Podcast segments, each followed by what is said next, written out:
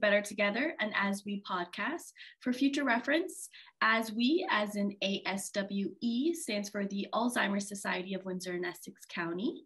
Uh, this podcast will feature engaging conversations uh, with guests ranging from community leaders to care partners and persons living with dementia to raise awareness about this disease.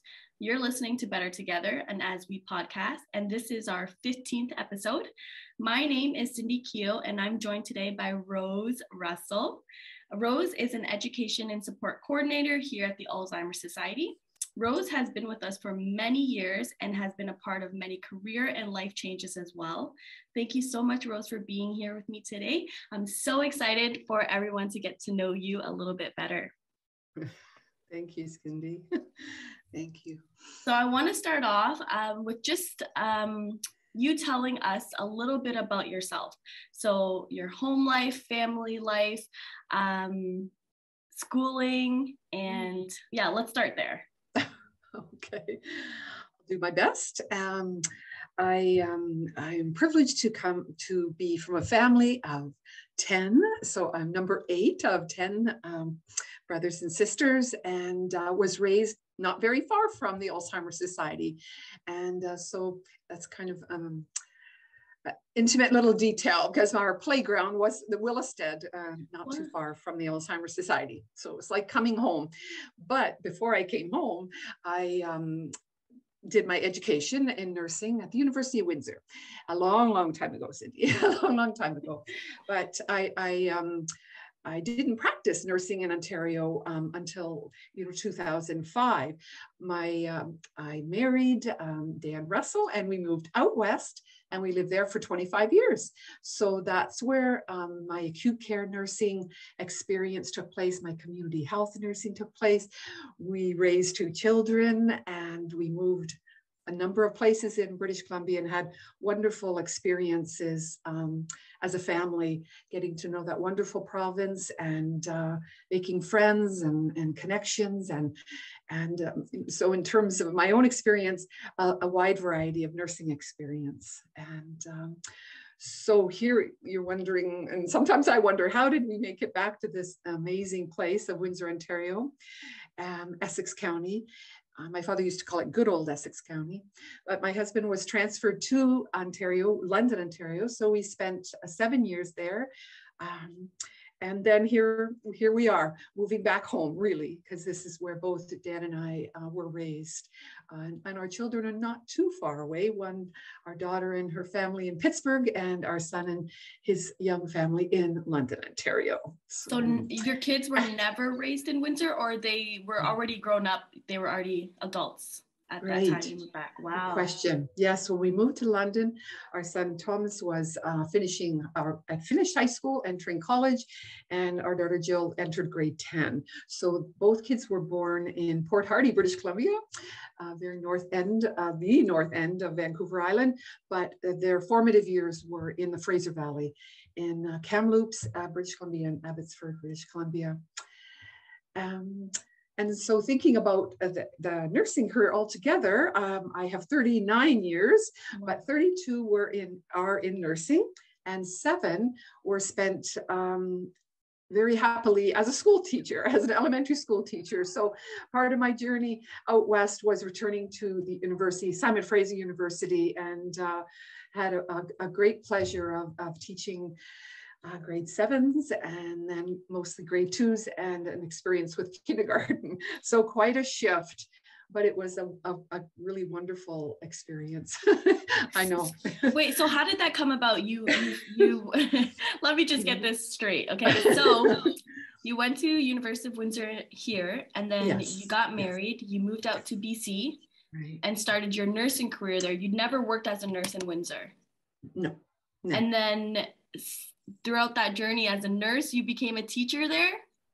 It, yes. Um, so yes, I, I, my so um, my nursing career in, included, um, of course, acute care experience as a new grad, and um, and then a lot of community care experience, and I think that that really kind of awoken my desire to to offer you know supportive education it just really tapped into something that i didn't really think that I would be interested in or would be effective in or good in.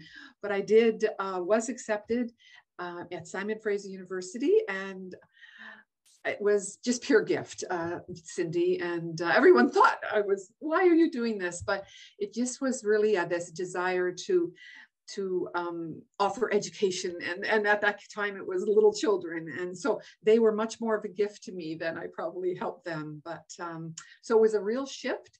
Mm-hmm. and then um, a real gift. It was pure gift. And then when we got transferred to London, Ontario, I did have the privilege of uh, working in a kindergarten classroom, and then um, made that transition back to nursing, if you can imagine. So that was my first experience uh, working in Ontario as a registered nurse. And uh, there I was, landed in a very large, very um, incredible um, health facility, long-term care facility home in London, Ontario. Mm-hmm. Wow. Yeah. oh my so goodness. I'm probably skipping a lot, but that's kind of it in a nutshell. how how many years were you at uh, Simon Fraser University for? at that time, uh, Cindy, it was one. If you had an undergrad oh, degree, oh, nice. which I did in nursing, um, plus uh, plenty of experience um, and volunteer work and coursework, and they accepted me into their teaching college. They called it professional development program at this at that time. Wow, and, uh, that's amazing. Yeah, it was. It really was. I and I think about all those children that changed my life, and they're all grown adults taller than me, I'm sure. And uh, it was really wonderful. And uh, so I, you know, here I am back on holy ground, good old Essex County, and um, winding down. I'm retiring uh, September 1st. So a total of 39 years. And uh, it's time to dust off some different ambitions, uh, maybe take a nap, but dust off some ambitions. what are you looking forward to um, for your, your retirement? Well, uh, to, to make those more frequent connections with, with our children. And um, uh, doing some traveling within our beautiful country of Canada and uh, seeing the East Coast. We saw lots of the West Coast. So now we're looking forward to that and um, just, you know, reconnecting with my community maybe on a more regular basis and uh, nothing, yeah, nothing too urgent quite yet, but it's coming up quickly and I'm excited. It is. It. It's coming yeah. up so quick. Really like the is. summer seems like it's already flying by, even though the weather doesn't look like it. But no, no, it really and it does do that. And time does fly as we get older. I remember our parents saying that it's going to go. We always wished that we could be 18 or 19. Now I just wanted to slow down so that I can really um, savor savor the moments. Mm-hmm. Uh, so you said your one uh, your daughter lives in Pittsburgh. And her husband and their two children. uh, that's where they met. Was in college there. Wow. So, okay. Yes. Yes. And then your son lives in London. Mm-hmm. Son lives in London with his wife and their new baby, uh, who's four months old almost. And uh, yes, so he stayed there and quite liked it, and uh, and it's a good place. He found his way, and it's a very good job. And they found their life together, and it's not too far up the 401. no, not at all. How far is Pittsburgh for you? depend who drives. Five and a half if Dan's driving, six if I'm driving. but yeah, it's pretty straightforward around the Great Lakes there. Yeah. And now that the borders open or opened up, it's easier for you guys to travel across and yeah, couldn't and go visit. better. Yeah. It's much safer and and uh, yeah, the systems are in place to make it easier for everybody and safe for everybody. So Thank you so for asking that. I hope yeah. that, that was. Uh, no, that's that's honestly makes, so exciting, people, Rose. Makes people um, dizzy when I explain it. So. Yeah, because I I knew that you were a teacher. Wait, I knew that you were a nurse and a teacher at some point. So I never heard of this like the story till now. So it's just amazing to um, to hear about it. How old were your kids when you went back to school? Um, they were in elementary school, um, but old enough to help me with my homework and preparation. Ah, they were so amazing, so supportive, as was Dan. And uh, I have a lot of good memories about them um, helping me and helping me in the classroom. And uh, but yes, so they were in um, elementary school, mm-hmm. early so, early years. You say that you're retiring um, from here. Are you also retiring from the school board as well, or was that oh, already yes. done? Okay. Yes, I did that in London. Thanks for asking, Cindy. Yes, okay. so I retired from from the uh, Catholic School Board in London, and uh, now it'll be official as a registered nurse no longer wow and so now i want to go back to how you eh, you came about with the alzheimer's society how that all came into uh, full, full circle for you? Uh, a pure gift. It really was. Um, uh, when we landed in essex county um, i had thought um, that the best fit for me would have could be an end of life care or palliative care, of which I had um, sort of really dove into a lot of professional development education when I lived in London. And as well as um, the seven years of experience um, working with and side by side colleagues who supported people living with dementia. So it was kind of a combined desire. Truth be known, I had um, uh, some family members that reached out to me you you know after moving back and said you know i see the alzheimer's society when you know we're in walkerville and that's your old stomping grounds. Why don't you stop in? And all the rest is history to be honest. And um, and so i gratefully uh, accepted the position here as education and support coordinator. Mm-hmm. and this um, august would be my 10th year and what a, a, gift it's been and a privilege. I've said that from day one, and it has continued to be that way for me personally. And um, the opportunity to offer support and education that's such a great big um, area that has so many facets to it. But uh, persons living with dementia and their supportive care partners, community care partners, etc. And uh, so have you have you always been an education support coordinator here or your roles changed or? Oh right. Yes my pure role has always been education and support coordinator. I'll call it an additional hat, perhaps. Um, so my core pure role has always been education support coordinator. For a period of time, um, a role was developed as team lead. So mm-hmm. I had the mm-hmm. privilege of working with my colleagues in that role. And again, it's always that way in life that your team members help you, guide you. My mentors help guide me more than what I um, offered them. Mm-hmm. Um, but we did work really well as a team. So additional hats, though, um, were through the incredible. Um, I just want to touch base for a moment um, about the opportunities that have been provided to me, offered to me during my 10 years here um, to help guide and just really flourish um, my desire to offer support and education to people living with dementia. So everything from gentle persuasive approaches, GPA training, to um, umpteen different examples of palliative care training, additional education um, specific to end of life. I'm having the privilege of seeing a number of guest speakers. Um, specifically, I, I wanted to share about one that was really um, not that the others weren't, but this particular experience was life changing. Meeting, greeting, um, speaking with Naomi Feil, the founder, uh, a gerontologist, but a founder and development of validation therapy. So, myself and, and uh, some of my colleagues had the privilege of meeting her. And she really just kind of consolidated that passion for what is all that's good about validation therapy when meeting a person living with dementia. Um, and what I'd like to do is just give some context. Um, you know, and I'll say the year I graduated, 1983. Um, you know, we didn't know what we didn't know about how to be and how to give people with dementia, offer them our attention. We were focused on orientation you know, uh, and that was really important that each person was oriented to time, person, and place. Um, no matter what context that would be, whether it's acute care, community health, it, but you can understand that there were people living with dementia in all areas of where my nursing experience took place. Mm-hmm.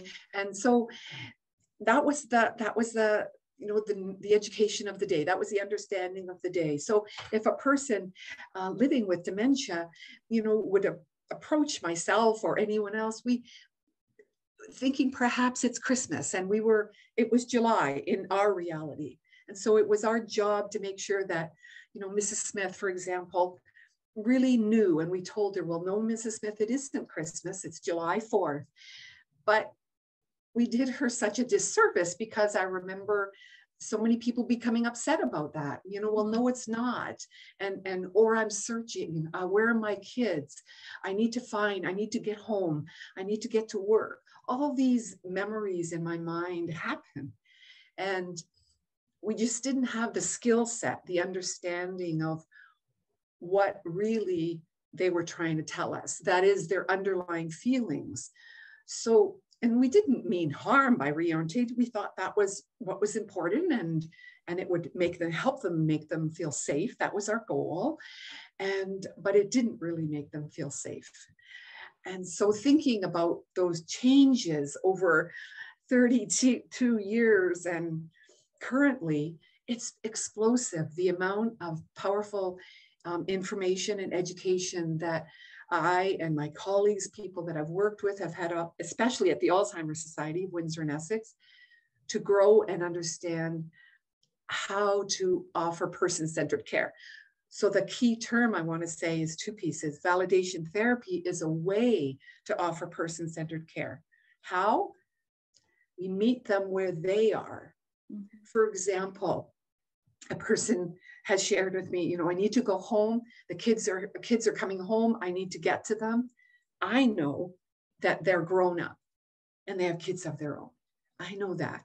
But that doesn't matter. She is anxious, restless. She's a mom, so her role is a, a homemaker. And it was very important for her to be there on time. So, with validation therapy, I was able to learn how to take a moment, give that person their under my undivided attention mm-hmm. and just say tell me about your your kids. You know i bet you are an awesome mom. Just meeting her and giving her that attention what in time happens thanks to validation therapy thanks to person-centered care is eventually i can guide her back to this reality and bring her perhaps to a place where there's other people and place where she feels comfortable, place maybe where there's coffee or donuts, some place where she would li- usually likes to be. Mm-hmm. But not until I gave her that attention and recognized that she was upset and validated that she was upset. I didn't, you know, dismiss her. I just, and it only took a few minutes. So it's so incredible how much we've learned about what person centered care can look like, what it can sound like, what it can feel like. Uh, so I get a little bit no, that's passionate honest, about it, but it's amazing. I think everybody should hear about this. Um, everyone should know about this, all right? So validation, I feel, is so important, and it's just when you're talking about it, it just it's giving me flashbacks of conversations I've had with um, care partners and um, I'm excited for them to hear this um, this part in the podcast because they need to hear this. And when, thank you, by the way. Um, and I think of partners in care, and I, I, you know, and my colleagues have heard me said this, uh, say this, and I, I I heard it from, um, you know, uh, a community partner at the hospice, and it really resonated with me um, mm-hmm. in our role as education and support coordinator, is to offer to just bring a little bit of light into their homes, and the first time we meet them, the second time we meet them, the third time doesn't matter, but just a little bit more light. Why? So that we can even um, just offer them partners in care that encouragement, that genuine encouragement that they're doing the best they can. There's just never any doubt about it. But what I find from care partners, this strong desire for them to be able to reason, to bring them back so that they're okay, that it's that they understand the world around them and and that's all real that's all pure love or compassion. Mhm. But when they see the benefits to validation, it, it really does waken them up. and they say that, not that they were asleep, but they say, wow, I didn't really see how that was going to work. And what does it look like when something works? It means that the person living with dementia calms a little bit and they are more comfortable in their environment and they feel maybe safer. Not that they Yes. didn't feel safe before, but someone's really listening to them. And so when the care partner sees that, it's a win win, isn't Mhm. it? Like the way I look at it, because they can also be calmer and they can also have that ex- positive interaction with their daughter or son, brother sister, mother father. You know? Yeah, I totally agree with that. You can really feel a difference when someone feels safe. Um, huge difference. There's another aspect I wanted to mention to it uh, in terms of the, the huge shift in um, approaches to people living with dementia and partners in care since um, 1983 is what I'd like to talk about is even person-centered language um, or looking at them in we thought we were looking at them in a holistic manner. We really did to be fair to us. But there were elements that we missed. But now we get, we're on a springboard. It's only going to just develop uh, you know in a greater greater way. What i'm trying to say or or what i've learned is called the pieces of a person. So um, we have education here that and offered to care partners, uh, persons living with dementia, healthcare providers, community partners to help understand a person living with dementia in that pieces model. It's a similar to a holistic model. Looking at them in the in all of these different parts of who they are. So as what does person-centered look like? Well, it would look like if Mrs. Jones will say, dressed in this particular outfit, then that's what she liked and that's her choice. And it person-centered care would be to support her in that, even though people thought it was mismatched and it wasn't 100% appropriate for the weather. Where she was was cool and she was safe and she picked it out and she did it herself and she chose it herself. So, hey, that is what it's all about right? Mhm. I, that's maybe a humble example. But another example of the huge shift towards person centered care is how we regard people. I regard her as she wants to be regarded. And I find that out from either her or her family or my colleagues. And so that is a very humble example, but such a powerful example. What we've learned not to label people because of perhaps perhaps some of their uniqueness, perhaps some of their uh, as a result of dementia, perhaps they have certain behaviors. Mhm. But underneath that behavior is there is a need they have. So instead of trying to get them to stop tapping on the table, which is annoying everyone, we try to uh, determine well, what's this that person trying to tell us by the tapping? Are they hungry? Are they lonely? Are they anxious? Mhm. Are they, you know, feeling some discomfort? So this is what the pieces model does for us is not make assumptions, never make assumptions, never judge, but try to find out why. Yeah. And I think that because of what we know about the, the um, impact of dementia, so many losses that occur and, and challenges that they have in expressing themselves verbally. Some, as the disease progresses, they'll express their needs non-verbally with body language. So we get to know these people, looking at how they want to be regarded, the clothing that they wear, the food that they want, or that's culturally sensitive, the spirituality that they practice.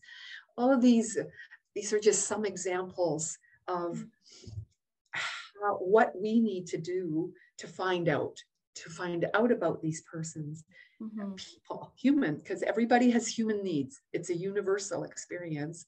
And, and people with dementia have the exact same needs, but they have so, so much trouble expressing them.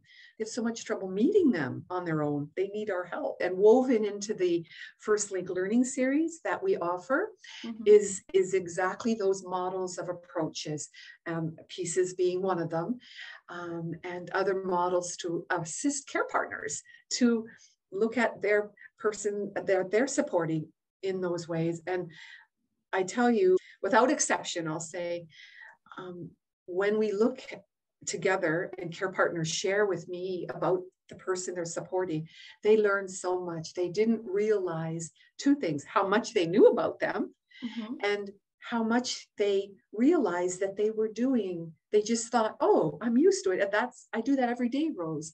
But it's a big deal Yeah. when we look at it from the lens of a person centered approach.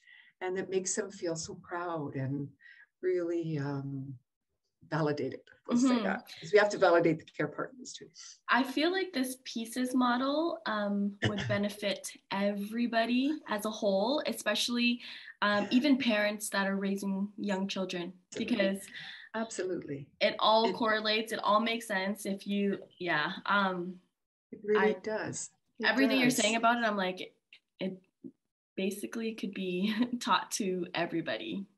And isn't that the best? Um, I think of Teachers College, uh, you know, and then we know that about science as well. When you can repeat it, when it can be repeated and and shared in a diff in a larger context, you know that the the approach is is is is perfect. Yes. It- and that it's can be repeated and applied to children, uh, teenagers, adults, um, uh, humans, right? And Mhm. and that's so everybody wants to be heard. I would think. Right. So you've been at the Alzheimer's Society for, you said, is it seven or 10 years? 10, 10 years. Coming up to 10 years in August. So I'll be um, yeah, it's it's the timing is is is wonderful in that. And um, I'm hoping to be uh, I, I know that there'll be a wonderful um, person in this chair, so to speak, that will really um, keep the momentum going. Mhm. um, and seek out opportunities. Um, this amazing place, Alzheimer's Society, Windsor, Essex, if you have the burning desire, the support is there. You re- it really is. And uh, so I'm, I'm just confident that um, they'll be young and, and uh, younger and, and just keeping up that momentum in, um, in the desire, in the passion, and um, you know the the goal of, of um, person-centered care For the last 10 years, um, I would say actually the last two years of your 10 years here, we've been in a pandemic. Yes. Um, it's been very difficult for everyone uh, to adjust and just, you know, um, do their programs very differently. What was something very challenging um, for you during this pandemic? Or that you saw um, our families, care partners, clients, you know, going through because of all of the changes. I'll speak about um, the um, what we heard, what we felt from partners in care was indeed the impact of isolation and particular social connections in whatever that might look like um, a one-on-one even or um, the change um, because we did press pause Mhm. on all our programs and the face to face and that was you know in the um in the complete shutdown so we heard from the get-go um, in terms of the shutdown that experience for both care partners and persons living with dementia. And we knew it in our heart as well because those were our clients. Those are who we knew benefited from what we had to press pause for. But we really needed to um, examine, and we did in a very quick, in a very rapid way. And so, in a very rapid way, in the midst of the shutdown, where we paused our client programs, the respite program and the day program, and our face-to-face education and support visits from the from our desk, our um, office visits, our, we were essentially shut down in terms of a, a building mm-hmm. and what we could offer. Um, so we shifted very quickly to two things. um, one, being able to um, mobilize virtual opportunities. And as you can imagine, Cindy, or as you experienced in your own role, that that um, that uh, platform isn't suitable for everyone. It doesn't meet everyone's needs. It just um, it is not for everyone. Mm-hmm. And so we did mobilize that um, opportunity to meet uh, Zoom, to have opportunities for conversations with care partners for education and support. Uh, we moved our caregiver support groups um, very quickly into the platform, uh, sorry, of, of uh, virtual. And um, then we mobilized what at that time was called the reopening committee, of which every level of um, support was uh, present on these committees from our CEO, our leadership team, um, uh, education support, our um, client program supervisors, everyone was invited, no matter where they worked, administrative staff, and of course, frontline staff were invited to be part of what um, was then called the reopening committee. And we worked together on small teams little think tanks and um, with the guidance the strict guidance of our of our public health um, um umbrella and our local public health and our provincial public health we developed ways and means to move towards reopening.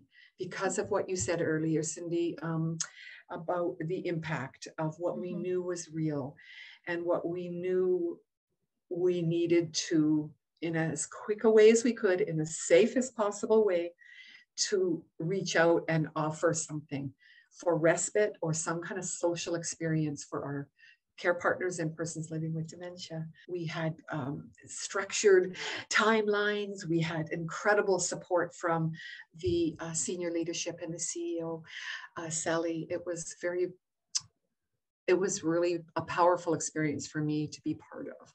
And we worked tirelessly, uh, um, and it took time because we weren't rushing anything mm-hmm. because we wanted to do it right. Why? So that and we didn't know there was going to be a second shutdown, but it was the goal, um, again, supported by our leadership, that when we reopen, we want to do it right. So mm-hmm. we don't have to shut down again. We've got the systems in place, we've got the PPE, we've got the processes in place, we've got the education for the appropriate people in place, support for the frontline staff. So we didn't have to shut down when yeah. the second second shutdown took place we called it status quo, cautiously status quo, but we could still offer one shift, one respite shift per week for our care partners, and we could still offer day program to six clients, six persons living with dementia. Mm-hmm. Isn't it wild when we all wild. left the office? We're like, oh, we'll, well be back in two weeks. That's what we thought. two weeks thought. turned in two years, and we're like, years. oh, and we're still kind of going through it um, yeah. right oh, now. 100%. 100%. Yeah. We're now called um, the pandemic planning, so we're uh, we we meet regularly, and of course the you know the the goals are to remain open, but to be to you know review the guidelines that are outlined by our you know provincial guidelines and local guidelines, and seeing if we're doing everything right and anything we need to change. But um, it was um, we knew we were essential. Mm-hmm. Um, collectively we knew we were essential and that's what we work towards. Now that you said that now moving into the segue for this why do we need each other? Why do people mm. need people? Well your uh, title of your podcast really? Hey? they're better together. Yeah so so why is that? Um, or is it better together? You know, people have perhaps different uh, perspectives on that um, whole visual, me being a very visual person. Um, the way I look at it is it, it's a really powerful theme that you have, by the way, for the, these podcasts. And I look at it from the from the lens of the the places that we enter, um, perhaps homes, apartments, condominiums, we used to go into retirement homes, hoping we can still do that someday, but different places that anybody can call a home. It doesn't mm-hmm. have to be what we conventionally think. Where I'm going with that is that better together is a, a positive, but it can be so creative. It doesn't necessarily always have to be spouse or a, a sibling or a, a, son or daughter, albeit that's a wonderful, beautiful thing. But our care, our community partners, yeah.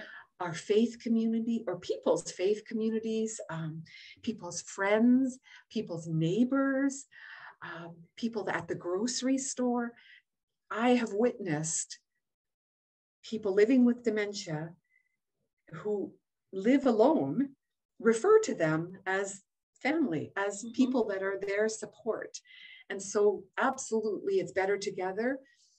And then uh, taking it one step further is that it can look like so many ver- different varieties. And mm-hmm. it can be equally as important to the person living with dementia and their care partners. Um, especially, I'm thinking of community partners that I'm very connected to in a happy and positive way home and community care, community mm-hmm. services, formerly called the LHIN, formerly called CCAC, hospice, um, life after 50, uh, you name it. Uh, um, these are people that are very important in the lives of people living with dementia and partners in care. So and so are so are we as a privilege when we're invited into that circle of care. Yep. But I'm always really mindful and really um, humbled by the amount of um, support that those other kinds of uh, community members can be mm-hmm. to people and uh, and what they can offer. Again, I, I, think all of them have that same goal of just bringing a little bit more light into their homes, into their yeah. lives. I feel that um, the community partners that we are in contact with, that we are close with, and we work very closely with, um, are just so ready to offer support, offer guidance, offer any type of help um, when we reach out to them, which is amazing. Because um, it really does take a village um, doing all of this couldn't have said it better, uh, Cindy. And um, when I think of these partners in care and what the Alzheimer's Society of Windsor and Essex offer, and I really accent that what we offer aligns with their goals, mm-hmm. not what I think is best for them, uh, or going back to what we said earlier, calling Mrs. Smith Nona, it's not about that. It's what she wants to be referred to. It's their goals of care. What what I hope about my life and my desires to be independent, to be able to walk freely or safely and freely in my community. So, all of these partners that we're referring to share that that that philosophy and i if they don't, we encourage them to because they see what we offer and, and we kind of work in tandem. But again, I think the most important thing I want to mention about community partners, whether it's even a faith community or neighbors or friends, is knowing the goals and the desires of the person living with dementia and their partners in care really under and validating that and they may be different from our goals we may not see it the same we may have all these red flags. And trust me, I have when I was a community health nurse 100 years ago in, in BC. And, and oh, I'd go into home and it was just chaos. but when I left, and my mentor said, okay, this was what it was, but what can you do as a nurse?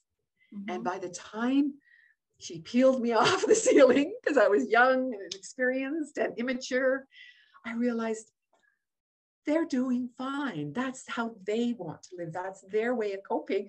And who am I to judge? And there were two things that I needed to do. That's it. Mm-hmm. Out of all the rant and rave, I said, "Oh my goodness, they need to do this and that."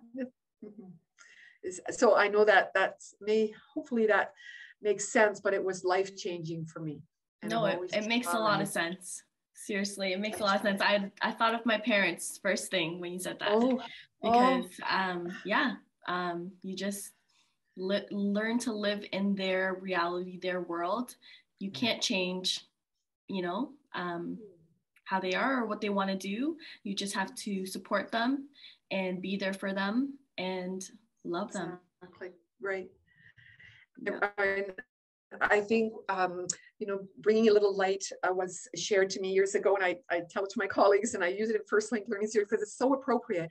But what a care partner told me years after um, we met, and she said, you know, I went to your education series, and you know what you told me, and I thought, oh dear, where, what's this going to be, right? Did I talk too long? Was I, you know, all these fun, have many flaws, right? But no, she said you told me to plant the seed and to just continue to plant the seed. And it and it might grow and it might not but she and i was so moved while i was tearful because it really caught me off guard. And it was really beautiful to hear. And i had said that and i do say that often mm-hmm. um, with and, and, try very hard to apply that in my own life too you know? And uh, i think that that's something that um, it obviously really resonated and it made it made her feel safe that she was doing the best she could and that she didn't need to change him or her all at once but she just maybe needed to see it from their lens of a person that was losing ground and was frightened and mm-hmm. Yeah. Well, um, I just wanted to say, Rose, um, when I first started here, I had the opportunity to sit in on your first Link Learning series. Um, and I learned so much from you from that. Um, you made everyone around you feel safe. You made everyone around you feel valued. You gave everybody a safe space to you know share their thoughts and feelings. Um, and you made me excited to you know work here and be a part of this team. Um, even to this day i a lot of our care partners are telling me oh i'm taking rose's first link learning series or i'm going to be taking it. And i'm like listen it's it's the best thing you can do for yourself and you'll learn so much from her. Um, but i just want to and, and I, I just remember you you literally moved me to tears one session and i'm just like oh my god. No. so i'll just reach for kleenex now. No rose honestly um excuse me. Excuse I'm, me. I'm gonna probably tear up right now. But no i i remember leaving the first session um, of your first link learning series and allison was in that session with me and we just looked at each other like wow like she is amazing um, you have this energy about you um, i can't even explain it um, you just make everyone want to gravitate towards you and um, i think that's a very very special quality mm. and you're just an amazing human being. Um, there's no other way to put it. No other way. So, Rose, now that I've, now that I've said that, um, I want to thank you for being here with me today and doing this podcast with me. Um, I know how much out of your comfort zone you are right now, um, but I I really really feel like um, you know clients care partners your colleagues um, the community is really really going to benefit from this. Um, and i'm so excited because i want them to know the rose that we all get to know and work alongside. So um, i want to finish this podcast with fire rapid questions. These are all random. Um, if you could use one word one sentence and there's no right or wrong answer Okay. Are you ready? All right. so, the first question if you didn't have to sleep, what would you do with that extra time? Oh, um, ride my bike. if I didn't have to sleep, I would be outdoors riding my bike in good old Essex County. Number two, if you could only eat one food for the rest of your life, what would it be? um, only one. Um, well, um, oh gosh, it's hard. I want to eat. Uh, it's, it's, it's comfort food. if my family ever see this, they'll say, "Oh, Rose." But I love my mother's, uh, you know, roast beef Sunday dinners. So Yum. if I could, it would be a comfort food. But I would get to eat my dessert first. Oh, are you a dessert? You eat your dessert first always, or? I've never, I've never been allowed, but I would like to one day. so I actually had a conversation with my friend. I was like, you know, I just want to start eating my dessert before dinner. And then he's like, You do? And I was like, Yeah, because we weren't allowed to do that growing up. And now that I'm an adult, I want to try it, but it's never happened. no, I can't do it. I'm too, you know, someone, mom would watch me from heaven. And I just thought, Oh, I'll do it right. I love the savory though. I, I'm a savory person over sweet. So um, I think that's probably why I haven't done that yet. uh, what would your perfect Sunday look like?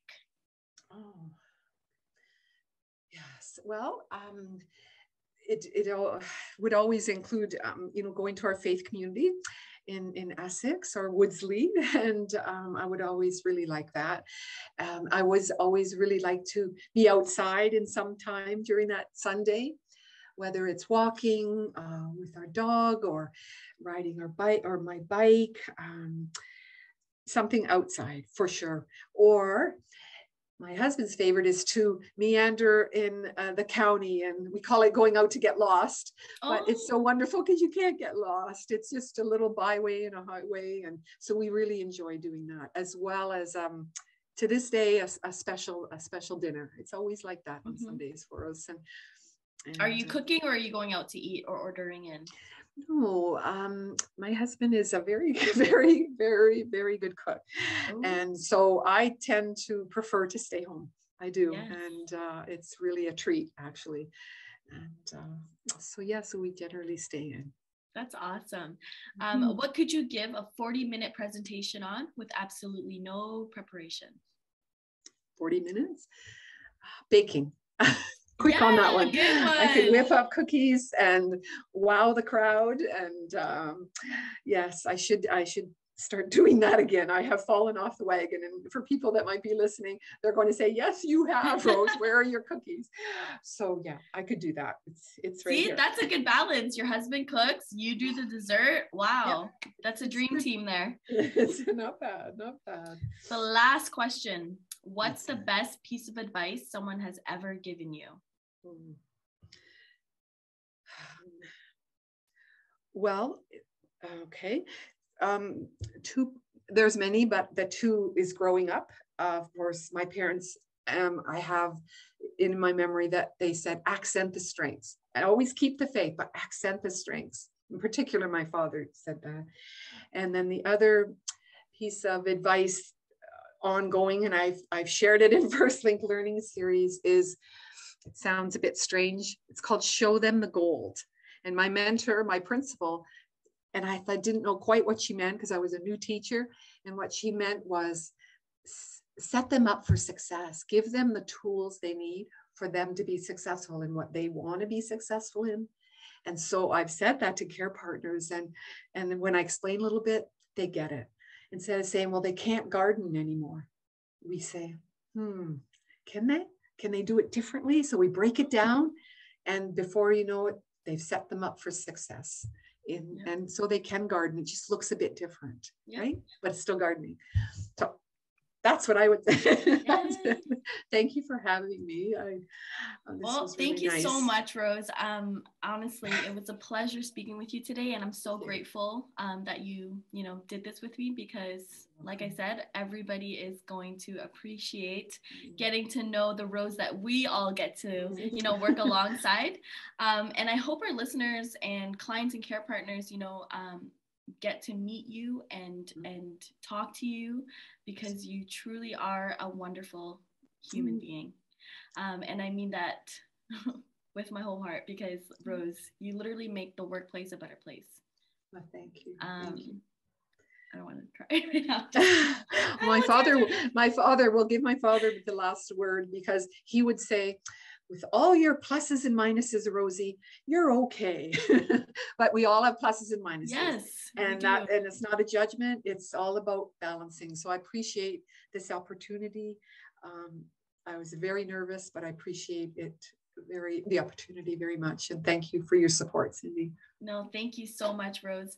Um, so hey listeners, my call to action for all of you. How can you help? Educate yourself and encourage others to do the same refer your friends and family to our services, support our events and fundraising campaigns, and become a dementia friendly community. Let's keep talking about dementia.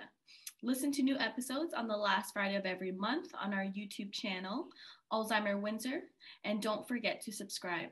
Help for today, hope for tomorrow, and remember, we are better together. Mm. Thank you so much, Rose. Thank you very much.